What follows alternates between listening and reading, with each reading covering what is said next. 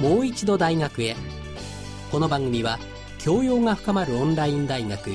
大手前大学通信教育部の提供で東京虎ノ門ラジオ日経からお送りします。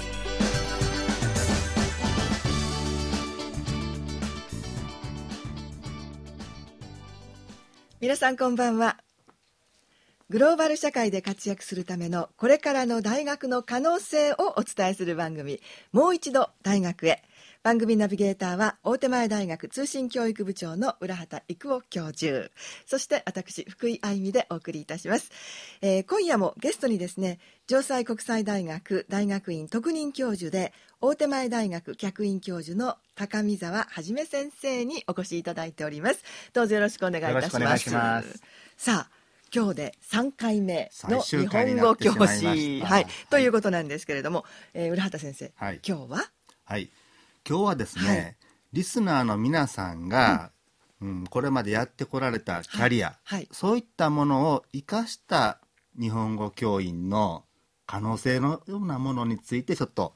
高見田先生にお尋ねしたいと思います、はい、はい、ちょっと希望が見えてきました。さあそれでは改めまして高見沢先生をご紹介させていただきます。え先生はアメリカ国務省外交官研修所の主任教官や昭和女子大学で日本文学科学科長それから国際教育部長などを歴任されましたご専門は言語教授法や学習ストラテジーですがビジネス日本語つまり、えー、仕事のための日本語の教材や、えー、試験の問題など世界で非常にあの有名な先生開発をなさってらっしゃる先生でいらっしゃいます。さあそれでは今あの浦畑先生からお聞きしたように、はい、えー、ラジオをお聞きの皆様方それぞれの、まあ、持ってらっしゃるお仕事ですね。キャリアを生かした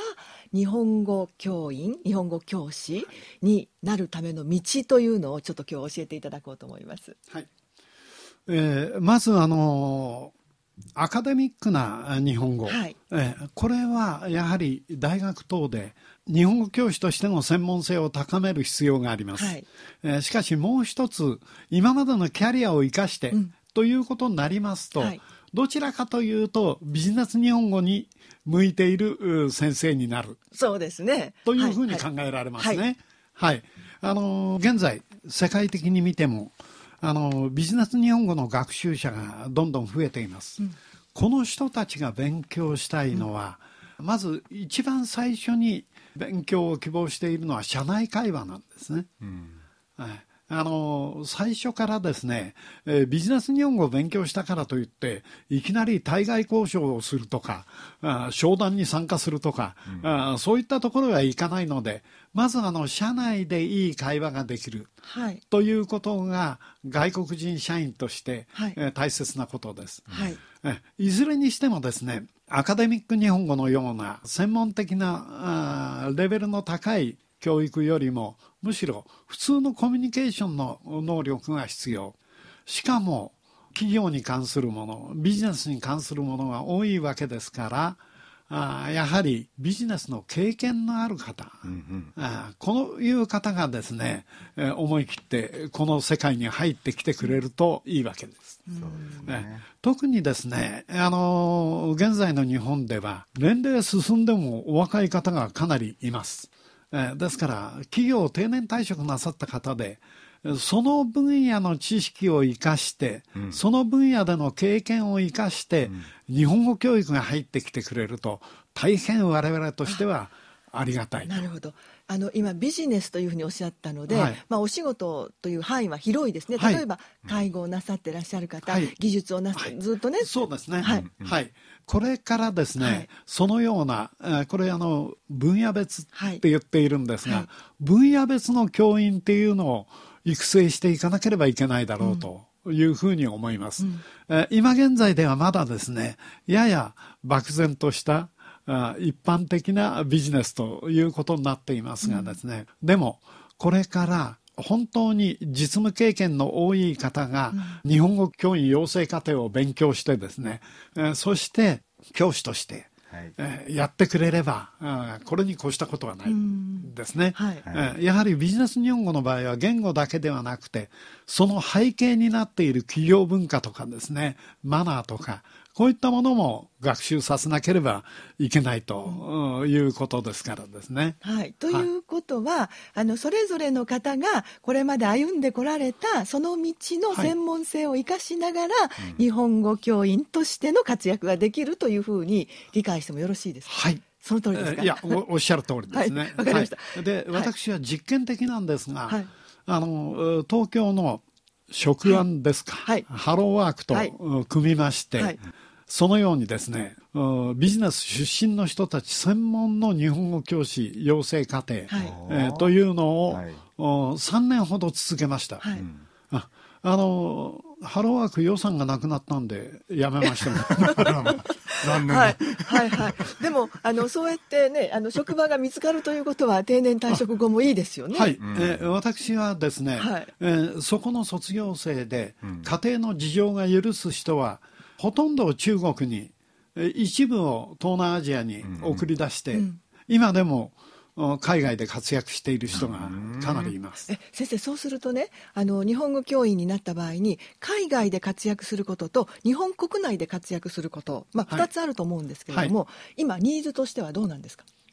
実はですね、はい、あの日本国内ではいろんな形の学校がありますのでそれほどニーズは高くない、うん、あの年齢的に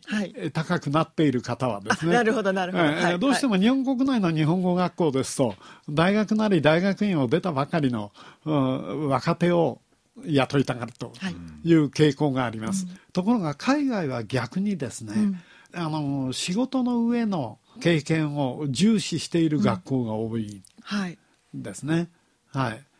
ですからこれからますますそのニーズは増えていくものと思います。はい、で例えばですね、はい、中国で長年、えー、日本企業なんですが日本企業で、えー、中国で活動していた人たちこれ大抵中国語できるんですよね。うん、そうですね。そうなりますよね。しかも、自分たちの社員をいろいろ指導した経験もあります。はい、そう中国人というのはどういう性格があるんだ、はい、どういう学習態度なんだ、はい、ということを知っていた上でここであの日本語教師としての訓練を受けるとですね、うん、普通の大学で理論ばっかり勉強してきた若い先生よりもずっと役に立ちます。そうですよね。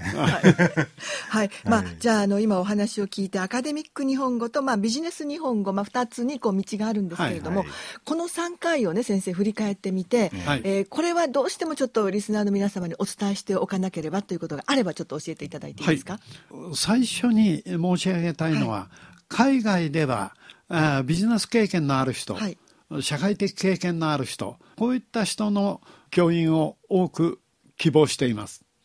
ただし問題はですね給料なんですああ、あ、そうですね。ちょっと忘れてましたけど、一番大事です。大事です、大事です。はい、そうですね。あの、自分がある会社を代表して、中国で幹部として働いていた時の給料はかなりのもんだったと思いますが、えー、中国の大学で今現在教えるとすると、日本円に換算してしまうと8万円ぐらいですね。はい、東南アジアですと6万ぐらいのところが多いんじゃ、もっと低いかもしれません、はい、ただ問題はですねその給料はその現地の社会にとって決して、えー、少ない金額ではないですね、あの中国でですね8万円って言えばもうこれは中流の給料になります。それから女性の場合ですと自炊が可能ですので、この場合はほとんどですね、学校に大抵寮があるんで、住まいの方は問題ないんで、えー、結局食べることと着ること、着るのは安い。えー、で、食べることを自炊でやればかなり安い。はい1万5千円ぐらいですもん、ということはもう十分 あの生活できるという、はい、ちょっと安心しました。ただ男性の場合はどうなんですかね？最近は男性も自炊しますよ。あ、そうですか。さ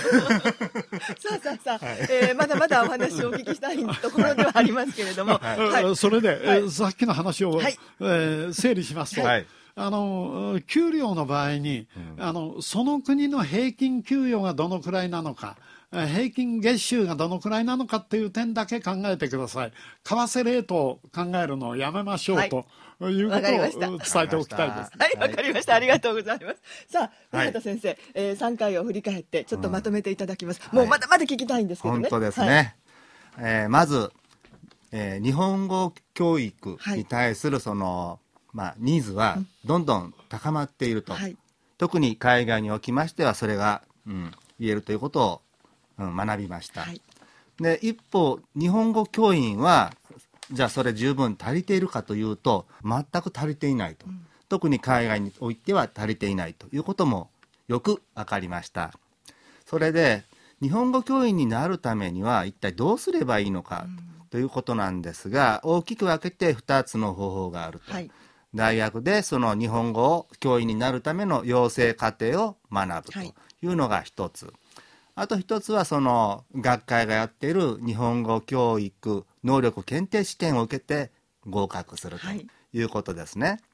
で、まあ、あの、その何を学ぶかっていうことに関して言いますと、やっぱり日本人が学ぶ国文法と違うその外国人の方のために、あの、教える文法はまた別にあると、それをしっかり学ぶとともに、同時にですね、そういった発音とか文法以外に、やっぱり日本のその文化とか歴史、うん、そういったものもしっかり学んでおく必要があるとい。うことがよく分かりました。はい。あと、我々、あの、リスナーの方も含めまして、えー、日本語教員となる、そういうキャリアを生かした道は、こう、十分あるっていうこともよくわかりました。はい、それでですね、はい、こういったもの、じゃあ、大学でどうやって学んでいけばいいのかと言いますと、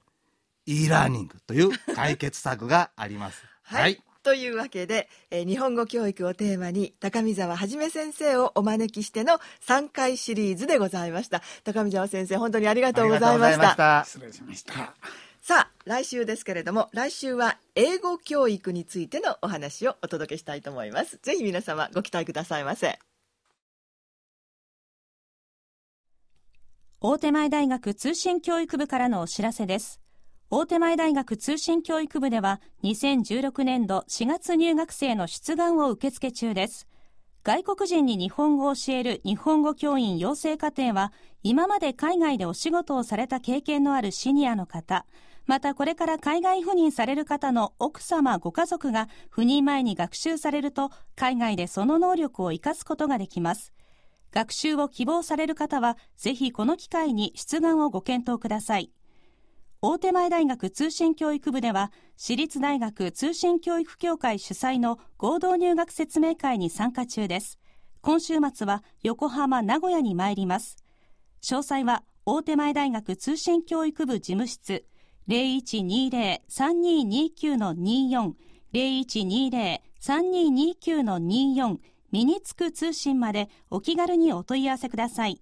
大手前大学通信教育部からのお知らせでした。